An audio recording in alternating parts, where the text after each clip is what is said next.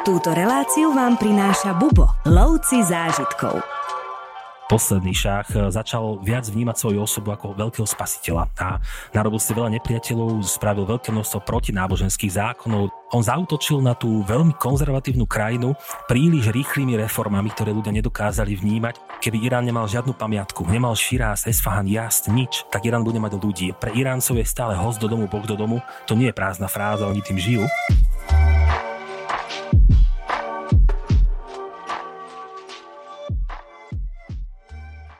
Je azda len jedna jediná krajina na svete, ktorá si udržiava globálny vplyv už po celé tisícročia. Perská ríša, Irán. Je až neuveriteľné, čo tento národ dosiahol a tie najkrajšie momenty jeho histórie vám povieme v ďalšom dieli Uchom po mape. Od orientálnych básnikov až po šítskych duchovných Irán prekypuje životom a dejiny Peržanov sa stále píšu ďalej. Ideme na Blízky východ, do hornatej, drsnej a vyprahnutej, ale predovšetkým veľmi pohostinnej krajiny. Vypravíme sa spoločne za poznaním do Iránu. Irán má vo svete pomerne zlé meno, niektorí ho označujú za os zla, iní si ho zamieňajú s Irakom.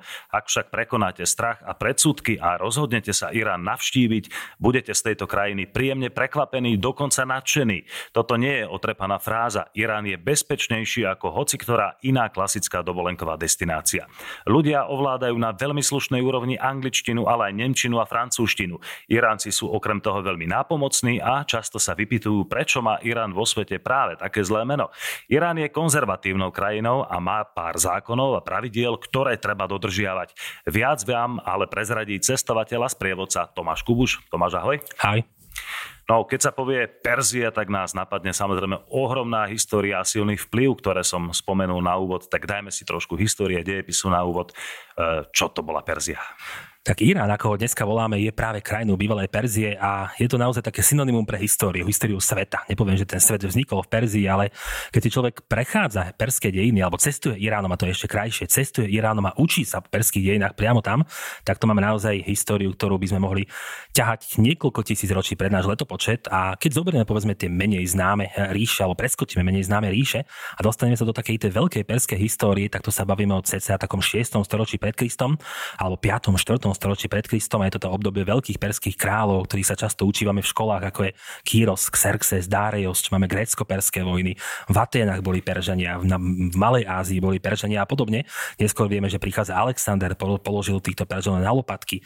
Spametali sa z toho, prichádza Sasanovská ríša, potom následne prichádza už aj islám v 7. 8. storočí, čiže opäť velikánske islamské ríše, ktoré tu e, nejakým spôsobom prekvitali. Prichádza Džingis Khan, zase všetko padlo, ale to by neboli Iránci, keby to opäť nepozbierali z tých kúskov a zase si vymodelovali veľkú históriu. No a prakticky neskôr prechádza Iránom hodvábna cesta, najslavnejšie obchodné trasy. Je to miesto, kde sa tvorila história celého stredného východu, história strednej Ázie, Blízkeho východu a Irán ako keby takým srdcom, tlčúcim srdcom práve tohto regiónu. Čiže ja naozaj poviem, že akúkoľvek históriu stopujeme, tak skôr či neskôr, a to berme obrazne, skončíme v Iráne. Presne tak, Perzia versus Sparta a podobne, takže tých príbehov je nespočetne veľa. Ešte som tam spomenul hneď v úvode, že Irán má vo svete pomerne zlé meno, že je osou zlá, že sú tam jadrové hranice a stále nás chcú napadnúť a podobne. E, cítime sa nebezpečí v Iráne? Hm, hneď poviem, že nie bez akéhokoľvek rozmýšľania. Ja som v strávil niekoľko mesiacov svojho života cestovaním a je to pre mňa jedna z najbezpečnejších krajín sveta. Je pravda, že Irán má mimoriadne zlé meno a to naozaj cítiť, že keď človek príde ľudia sa veľmi radi s vami rozprávajú, zistujú, odkiaľ ste. A potom naozaj príde tá zlá otázka, a to veľakrát spomínam, že najhoršia otázka v Iráne je to, že čo si o nás myslíte u vás doma? A vtedy zaklamať alebo im povedať nejakú, nejakú pravdu a podobne. My si často o nich myslíme, že sú to zlí ľudia, že sú teroristi, že sú náboženskí fanatici, že ako bolo spomenúť, že nás chcú napadnúť jednoducho, ale to nie, nie je to pravda. Čiže ten bežný Iránec vôbec nerozmýšľa takýmito vecami a ja stále si stojím za to aj po tých mesiacoch v Iráne, že je to krajina, ktorá je o mnoho bezpečnejšia ako Slovensko. No a do toho samozrejme všetky tie prírodné divy majú 5000 vrcholy, majú Kaspické more, majú, majú Perský záliv, do toho historické mesta, o ktorých si o chvíľočku niečo povieme, takže rozhodne exotika, ako sa patrí. Presne tak. V tomto je Irán geniálny, že človek pozná možno 3-4 miesta, ale keď sa pozrie na to, ako Irán pôsobí, tak ja poviem, že Irán má všetko. Má ako bolo spomenuté, moria, čiže môžete sa ísť aj pozrieť na pobreží, môžete ísť liesť na vrchy, môžete ochutnávať púšte, môžete hľadať históriu, archeologické pamiatky, novodobé pamiatky, naozaj, že všetko. A tým pádom Irán dokáže natchnúť absolútne každého jedného cestovateľa. Poďme do najsvetejšieho mesta všetkých moslimov šítskeho vyznania, do Mašhadu, čo nám ponúka. Je to najposvetnejšie iránske mesto práve pre šítov a to je tiež dôležité spomenúť, že e, máme teda islám rozdelený na ten sunnický a šítsky. Irán je prevažne šítsky a to je ako keby vo veľkej skratke e, sa bavíme o tom, že šíti sú ako keby pokračovatelia proroka Mohameda, ktorí tvrdili, že sa má dediť v úvozovkách tá náboženská obec po krvnej linke, čiže mali by to byť pokrvný príbuzný. No a práve preto som začal tým obširnejším úvodom, lebo v Mašade je pochovaný emám Reza, ktorý bol 8. šítským emámom a keď e, zomiera teda práve na tomto mieste, alebo kúsoček od Mašadu. Mašad znamená mesto martírov v preklade, čiže aj Emam Reza sa stal martírom. Vybudovali na jeho hrobke, keď ju znova objavili, malinký komplex, ten sa vybudoval alebo pretvoril do väčšieho komplexu a dneska je to jeden z najväčších náboženských stavieb vôbec celého Iránu a je to miesto, ktoré by mal navštíviť každý Iránec práve kvôli tej pietnej spomienke, lebo tých šítskych imámov máme 12, ale ten 12. Mahdi sa stratil, čiže nemáme nejakú jeho hrobku. Ostatní sú pochovaní buď v Saudskej Arábii alebo v Iraku. A toto je jediný prienik s imámom v rámci Iránu, čiže je to preto najposvetnejšie miesto, ktoré vôbec existuje. Plné náboženskej extázy. Preletíme do umeleckého mesta Širáz, mesto kvetov, básnikov, nesmrteľných veršov, slávikov a putujúcich dervišov. Širáz má dušu a budeme ju cítiť nielen pri hrobkách básnika Hafesa či Sádyho, ale aj na miestnom nekonečnom bazáre a vo vnútri tajomnej svetine Šách Čerách. Takže Širáz o čom je? Širáz je naozaj umelecké mesto, čiže ak hovoríme o mestách s dušou, tak Širáz je synonymum práve pre toto mesto s dušou. Je to práve kvôli tomu, že Širáz sa preplietol so záhradami rajskými. Iránci milujú perské záhrady, rajské záhrady. Často práve ten raj má symbolizovať aj tú perskú záhradu a tým pádom Širáz sa hovorí, že má najkrajšie. Čiže keď prídete do Širázu, môžete objavovať pamiatky, svetine, mešity, čokoľvek, ale nakoniec vás práve dostanú tieto záhrady, ktoré sú takým nekonečnými oázami v tom uponáhlanom svete Perzie, alebo keď si chcete oddychnúť bazárov, bazárov, tak práve prídete sem.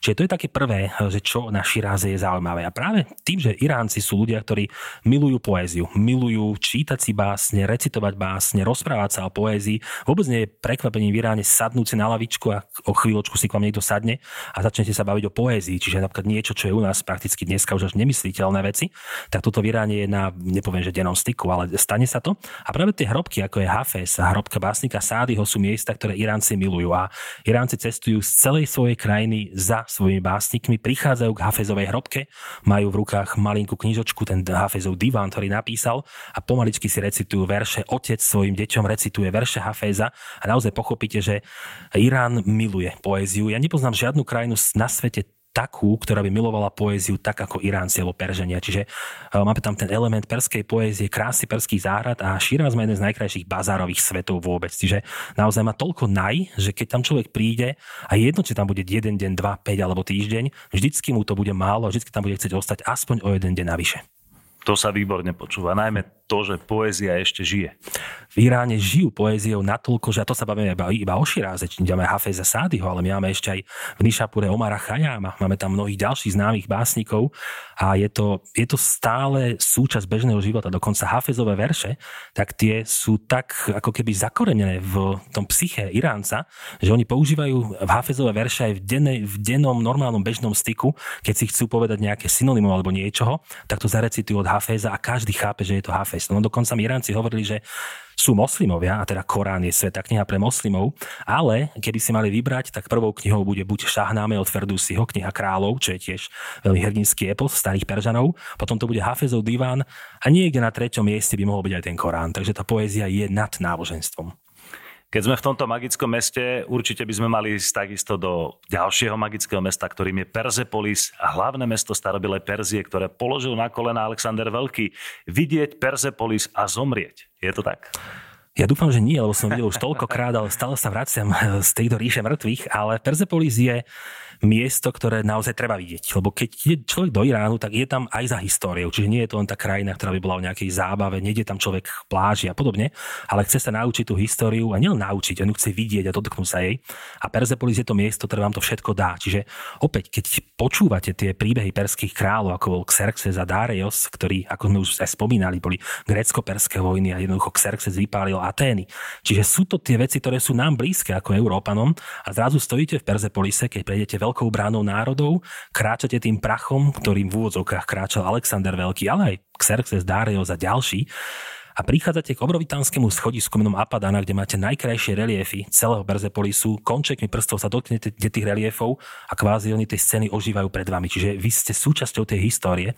A Perzepolis je zaujímavé aj v tom, že to nie je 2000 rokov staré mesto. Je to miesto, ktoré existovalo 200 rokov a nebolo mestom, ako my ho chápeme, ale bolo to také palácové centrum, kam prichádzali všetky podrobené národy Peržanov, ako keby každý rok ďakovať perskému kráľovi, že stále môžu byť podrobenými národmi, čiže veľmi zaujímavá koncepcia. No a keď prichádza Alexander Veľký, tak hnaný túžbou po pomste, po Aténach, počul o horiacich Aténach, bolo to v ňom, chcel sa pomstiť a dneska či zapálil Persepolis naozaj náročky, alebo to bola nehoda, to je už jedno. Persepolis vyhorel Alexandrovým príčinením a Persepolis sa nám stráca, ale našťastie nie je úplne celkovo sa nestratil, stále máme v krásnych pôsobivých ruinách, najkrajších ruinách vôbec v celom Iráne. Dajme si teraz trošku iránsky gastrozážitok, vynikajúce kebaby ochutené rýžou s brusnicami a šafranom. Šafran je všade okolo nás. Prečo je tam tak obľúbený? Irán je krajina šafránu. A u nás sa hovorí, že jeho málo ako šafránu. Toto Irán dokáže krásne poprieť. Práve mesto Mašad, o ktorom sme sa bavili, je takým hlavným centrom šafránu. Nedaleko Mašadu sú obrovitánske šafránové polia a najviac kvalitného šafránu dostanete práve nielenže v Mašade, ale v Iráne celkovo. A práve hovorím, že málo ako šafránu to v Iráne neplatí, lebo keď ste aj v obchodíku so šafránom, tak vy tam máte doslova plné akvária. Keby ste chceli, vy si naberiete plné dlane. Do batohu si naberiete kilogram šafránu, čiže tam je o toľko, že človek si nevie ani predstaviť. A tým pádom je veľmi bežnou súčasťou v živote gastronomickom. Čiže práve tá rýža sa veľmi často podáva v Iráne taká, že je biela a premiešaná so žltou. Tá žltá sa pripravuje práve so šafránom. Dokonca šafrán sa dáva aj do čaju. Môžete sa do nejakej tradičnej perskej čajovne, Môžete mať na výber či už klasický čierny čaj, alebo čaj so škoricou, alebo čaj so šafránom. Veľmi zaujímavá vec, určite to odporúčam skúsiť. A takisto ten šafrán býva naozaj takou bežnou súčasťou jedál. Aj keď je Irán krajina kebabov a tých kebabov je tam obrovské množstvo, takých tých tradičných, ako je kubide, kedy máme jahňacie meso, rozmleté, dané do takých šúlkov, niečo ako čevapči, či na takých štýl by sme si to mohli my predstaviť, povedzme s tou balkánskou stopou. Ale stále tie kebaby sú geniálne, ale jedno z takých najlepších jedál vôbec je jedlo zvané fesenjan a v ňom sa mieša exotika Iránu a Perzie práve kvôli tomu, že tá omáčka, ktorá sa dáva k mesu, to môže byť kuracie alebo aj iné, ale omáčka je pointa, tak omáčka sa pripravuje z granatových jablok a vlašských orechov. Čiže tieto dve splynutia takých sladko-slaných elementov s tým mesom, toto šafránová rýža a také malinké, ono sa to volá v peršine zereš dráž, že nie je to v brusnica v našom ponímaní, ale pripomína to trošku brusnicu, dráč sa to volá v našom ponímaní, tak je to absolútna exotika na tanieri. Do toho rôzne pistácie, oriešky, sušené figy, moruše, marhule, koreniny a samozrejme čaj alebo káva. Alkohol by sme asi ťažko hľadali. Alkohol je problém v Iráne, pretože je tam silná prohibícia. My sa zase vraciame k tomu, že Irán je naozaj veľmi tvrdá konzervatívna krajina s tvrdým islamským režimom. A poviem tak, že legálnou cestou ho nenájdeme a čo, je, čo nie je legálne, to nájdeme všade. Takže si ho môžeme doniesť zo Slovenska napríklad. V určitom množstve samozrejme aj. A vtedy nám ho zoberú na letisku. Alebo musíme poznať niekoho, kto eh, pozná čierny trh a vtedy sa dá zohnať. tak toto funguje, takže tu máte ďalší dobrý tip. Eh, no čo sa týka tých, tých miest, napríklad môžeme spomenúť aj Pasar Gadaj alebo, alebo Jazd, mesto v púšti zapísané na zozname UNESCO. Eh, naši poslucháči si to asi ťažko budú všetko pamätať, ale čo by si ešte vypichol z tých, z tých miest a pamiatok? Z týchto jazd alebo pasargady. Keď zoberieme práve tú, tú cestu medzi Širázom a jazdom, tak cestu máme Pasargady, to je tak 100 km od, od Širázu a tam je pochovaný Kyros veľký, čiže taká nie velikánska hrobka, ale veľkého muža. To je práve Kyros ako keby rozdúchal takú tú starovekú Perziu, čiže mimoriadne dôležitý eh, král vôbec. Dokonca samotný Alexander, tak ako poviem obrazne, neber ma dos, neberte ma doslova, nenávidel Peržanov, tak obdivoval Kýra veľkého. A to znamená, že aký bol velikánsky panovník. Jazd je miesto, ktoré je unikátne, pretože ono leží medzi dvomi púšťami, dášte ľud, dášte kavír a má púštnu atmosféru, čiže je to úplne nejako Širaz. Širaz žil perskými záhradami, Jast žije starým hlineným labyrintom malých uličiek, ktoré sú navzájom poprepletané. A naozaj máte niekedy pocit, že ste v v nejakej počítačovej hre, kde iba hľadáte nejaký poklad ukrytý práve v takých malých domčekoch, čiže je to úplne iná dynamika. Keď ste v lete v jazde, tak počítate s 50-55 stupňami a zistujete, ako sa dá prežiť. A dá sa prežiť práve tou architektúrou, že máme veterné veže, ktoré ako keby zachytávajú Vánok, ten Vánok prichádza do miestnosti a ochladzujú ju. A preto sú všetci doma, lebo tam majú veľmi príjemných 20-25 stupňov a vonku horíte na 55. Akí sú Iránci, napríklad aj k turistom? Hneď prvé slovo, čo ma napadne, sú pohostiny. Čiže Iránec je pohostinný človek. Tá pohostinnosť je extrémne dôležitá súčasť Iráncov, pretože oni boli súčasťou obchodných trás, čiže tá pohostinnosť musela v nich byť. U nás sa niekedy hráme na takú tú zvláštnu pohostinnosť stredoeurópsku, tá neexistuje, ale v Iráne tá pohostinnosť je taká, že ja si pamätám svoju prvú cestu do Iránu pred pár rokmi, 2008 to bolo, a nemal som ešte ani ubytovanie pripravené nič a hneď ľudia v autobuse sa ma pýtali, kde budeš spať. A ja som povedal, že neviem.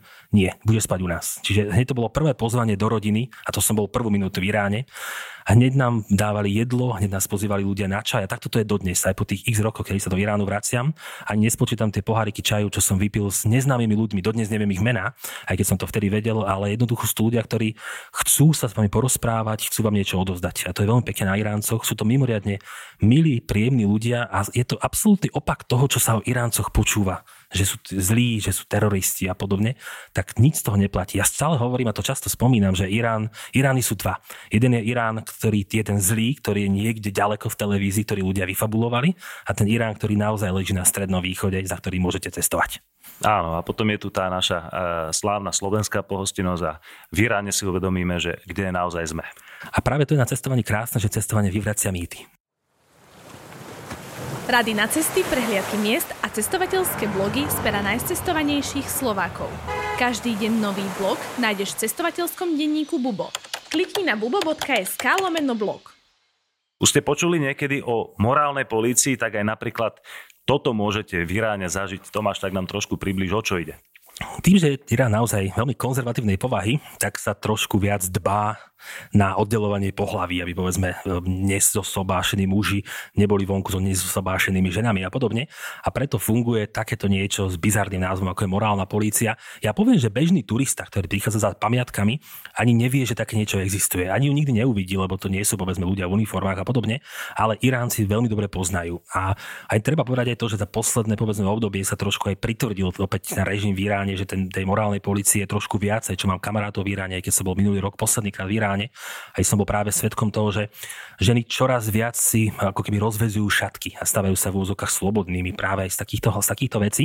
A sem tam príde práve tá policia do ulic a zatýka ženy, ktoré tie šatky nemajú na hlavách, alebo majú ich uviazané inak, ako by si oni predstavovali. Čiže sú to takí tí horlivci, ktorí sa snažia ako keby presadiť tú svoju vlastnú víziu islamu. Ale stáva sa to aj tak, že aj keď som ja kráčal s jednou kamarátkou v Iráne, jednou sprievodkyňou miestnou, s ktorou spolupracujem dlhšie a večer sme sa vracali z čajovne, tak e, mi tiež hovorila, že oproti idú dvaja chlapi a že aby som odbočil doprava, že ona bude doľava, že aby nás nestretli spolu, lebo by ona musela vysvetľovať, prečo ide s cudzincom večer. A pritom sme sa len vrácali 100 metrov do hotela, lebo bývala v tom istom hoteli ako, ako naša skupina. Takže naozaj sa s tým človek nestretne bežne, a keď sa s tým stretne, je to mimoriadne bizarné. Ja som videl nedávno vynikajúci film Argo práve o iránskej revolúcii. Film režíroval Ben Affleck, aj si tam zahral. A je to práve o tej revolúcii v 70. rokoch, kedy sa z prozápadného Iránu stal ortodoxný a jednoducho trošku taký silnejší a arabskejší. Ono ten rok 1979 je obrovský zlom v histórii Iránu, pretože dovtedy bolo Irán kráľovstvom. Bol tam šách, Pahlavi dynastia takých tých posledných šáhov a tá začala možno aj zaujímavo, že chcela reformovať tú krajinu povedzme v 20. storočí, že chceli ako keby trošku odbremeniť Irán od takých tých konzervatívnych zákonov, chceli ho trošku otvoriť. Ono to bolo zaujímavé obdobie, lebo v Afganistane sa nám niečo podobné dialo. Ataturk mal svoje reformy v Turecku. Čiže jednoducho chceli otvoriť tento systém trošku viac liberalizmu alebo niečomu раніше йому. To sa aj darilo. Ale potom šáhovia, a to hlavne posledný šách, začal viac vnímať svoju osobu ako veľkého spasiteľa a narobil si veľa nepriateľov, spravil veľké množstvo protináboženských zákonov, dokonca sa zakazovali šatky nosiť a podobne. Čiže on zautočil na tú veľmi konzervatívnu krajinu príliš rýchlymi reformami, ktoré ľudia nedokázali vnímať a ani už nechceli, lebo im to prakticky všetko znechutilo. A ja niekedy poviem, že tá revolúcia, ktorá prišla v roku 79, bola iba logickým vyústením tých velikánskych prešlapov, ktoré šách a šách Sahová polícia, alebo aj on mal svoju vlastnú políciu Savak, ktorá zatvorila tisíce, desať tisíce ľudí, mnohí sa nikdy nevrátili, nikto nevie, čo je s nimi. Tak jednoducho ten teror, ktorý tam bol pod Šahovou rukou, aj keď bol teda prozápadný, tak e, musel vybuchnúť. A iba sa stalo, že to bol rok 79, mohol to byť 81., 77. Muselo sa to stať a stalo sa to v 79. A na dobro to zmenilo tvár Iránu. Dneska je to konzervatívna islamská republika. Áno, do čela išiel Chomejmi a odvtedy je osou zla. Hej, v západnom ponímaní. Áno, podľa niektorých je stále Irán osou zla, presne tak. Poďme do Teheránu, hlavné mesto, na to sme tak trošku zabudli, ale niekedy je to prvý vstup do Iránu samozrejme cez hlavné mesto 12 miliónové, naozaj veľké. E, čo všetko sa tam dá zažiť, e, akú má kultúru, aké má pamiatky. Je Teherán je obrovský organizmus, ale aby som bol aj fér, tak v porovnaní práve napríklad so Širázom, Jazdom alebo Esfahánom je Teherán miesto, ktoré vždy ťahá za kratší koniec. Tým, že hlavné mesto je obrovské, 12 miliónová metropole, pre nás niečo až nepredstaviteľné, ako môže byť veľké takéto mesto. Pamiatok nemá veľa, lebo Teherán nie je starobilé miesto, čiže ten Teherán ako taký nám vzniká niekedy v 18. storočí, čiže máme tu samozrejme paláce starých Kadžarovcov, paláce Pahlavijov, ale to, čo je zaujímavé na Teheráne je práve bazár. Teheránsky bazár je najväčším bazárom vôbec v celom Iráne, to znamená kilometre a kilometre uličiek, kde sa viete stratiť, znovu nájsť, potom sa znovu stratíte. A o tom je práve bazár, aby ste sa stratili, lebo keby ste niečo chceli hľadať podľa mapy, nemáte šancu. Stratiť sa a motať sa v ňom, to je práve to najkrajšie. A Teherán má svoju atmosféru špecifickú, že je to moderné mesto, čiže stretnete tam už naozaj moderných Iráncov sedieť v parku, v čajovniach, čajovne sú plné kaviar kaviarne sú plné, vodné fajky sa fajčia, čiže má to takú inú dynamiku, ale je to zaujímavé vidieť to moderné mesto 21. storočia v rámci Iránu, ktoré si potom porovnáte práve s tými pamiatkami, ktoré ste videli, ktoré sú tam rozliate po tých rôznych iných stáročiach. Veľa sme rozprávali o mestách a o chrámoch a pamiatkách, ale poďme trošku do iránskej prírody. Napríklad outdooroví nadšenci majú, majú, majú veľmi radi Irán a koľko sú tam vysoké hory. Irán má všetko, ako som už raz načrtol a presne keď človek, e, povedzme, že už sa nabažil histórie, chce niečo viac, tak Irán má svoje pohorie Zagros na tej západnej strane Iránu. Irán má svoj najvyšší vrch Damavan, kam sa taktiež dá cestovať, trekovať. Čiže naozaj človek, ktorý prichádza iba kvôli horám, tak tu vie stráviť veľmi peknú, veľmi príjemnú dovolenku. Dokonca sú tam lyžiarske strediska a skialpové terény a tak ďalej, čo mám kamarátov, ktorí tam boli a to by nás nenapadlo ísť do Iránu lyžovať. Presne to je na tomto pekné, že človek ten Irán stále vníma cez zo pár vecí a potom naozaj čím dlhšie v ňom je, tak zistuje, čo všetko má a ono z Teheránu stačí zobrať jednu lanovku na Točal, to už sme niekde 3500 a vyššie a hneď tam máte stredisko, strediska Dizin alebo Šimšek, ktoré sú veľmi obľúbené a dokonca je zaujímavé vidieť Iráncov alebo Iránky uh, s hijabmi s tými šatkami na hlave e, lyžovať. Už sme tu niečo povedali o jedle, ale tie ovocné džúsy, pistácie alebo sladučké ďatle, tak toto je famózny Blízky východ. To všetko stojí za to, presne tak, že tie džúsy ovocné, ktoré máte priamo na ulici, vy si ukážete na granátové jablka a tie sú v Iráne, že najfantastickejšie vôbec na celom svete. Keď ste tam počas sezóny, to znamená september plus minus, tak ich máte tak obrovské ako, ako velikánska pesť nejakého obra a keď vám to vyšťavia, tak máte politrové džúsy najlepšej chute. Iránci milujú sladkosti to milujú aj ľudia v arabských krajinách. Iránci sú síce Peržania, ale toto ich absolútne spája. A je to tak presladená krajina, že keď si dáte jeden kusok iránskej baklávy, maličky, to je centimetr krát centimetr, tak myslíte, že už najbližší týždeň nebudete žiadnu sladkosť, ale už večer pri čaj vám naservírujú ďalšiu a ďalšiu a ďalšiu. A Iránci, oni dokážu zjesť kilogramy a kilogramy sladkosti. A práve sladkosti sú aj veľmi dobrým suvenírom z Iránu domov, že samozrejme človek si môže dobrať koberce, šatky, hodvábne a podobné krásne veci, ale ak chcete doniesť z Iránu niečo, čo spraví radosť aj doma. Zoberte rôzne druhy sladkosti. Každé mesto má svoju špecifickú sladkosť, takže viete toho naozaj zobrať dosť. A aká je budúcnosť Iránu v tam geopolitickom ponímaní, aké majú vzťahy so susedmi? Vieme dobre, že jednoducho sú, sú štáty, kde sú tie vzťahy naozaj veľmi zlé, niekde sa to lepší, takže ako to ty vidíš? Ja som stále optimista, čo sa týka Iránu, aj napriek tomu, že tá geopolitika v Iráne je veľmi komplikovaná, lebo stále nám prebieha kvázi nejaká studená vojna e, na tej osi Saudská Arábia versus Irán. Saudi sú tým sunnickým elementom, Irán je tým šítským elementom, čiže stále je to takto komplikované a susedia tiež nie sú povedzme v Iráne nejaký, že najlepší z hľadiska bezpečnosti, stability. Máme tam Afganistan z jednej strany, Taliban dneska vládne v Afganistane, nikto nevie, čo od nich čakať, či sa budú pokúšať niečo robiť na hranici hranici alebo nebudú. Takisto pakistanský Balúčistan, ktorý taktiež chce svoju vlastnú slobodu. Ďalší problematický región. Čiže Irán, ja si napriek tomu myslím, že tam, kde je zasadený a je to mimoriadne výbušný región, nehovoríme o nejakej prebiehajúcej vojne, to nie je súčasť Iránu, ale že stále tie problémy budú, ale Irán je natoľko sebavedomá krajina, že dokáže kľúčkovať aj v takýchto, takýchto problematických veciach. Prečo by si nám doporučil okrem toho všetko, čo sme, čo sme tu dneska spomenuli a čo sme tu počuli, návštevu Iránu? Kvôli ľuďom. Ľudia sú tou prvou, tým prvým lákadlom, ktorý v Iráne sú. Ja napríklad často hovorím, že keby Irán nemal žiadnu pamiatku, nemal žiaden Širáz, Esfahan, Jast, nič, tak Irán bude mať ľudí a tí ľudia sú nad tou pamiatkou, lebo tí ľudia sú mimoriadne milí. Už sme hovorili o pohostinnosti, ale nie je to iba o tom, že vás niekto pozve na čaj. Je to o takom tom pocite toho, že ste vítaní v tej krajine. Pre Iráncov je stále host do domu, boh do domu. To nie je prázdna fráza, oni to tak naozaj veria tomu, oni, to, oni tým žijú. A tie rozhovory s ľuďmi, tie nekonečné rozhovory, tak to je práve to, čo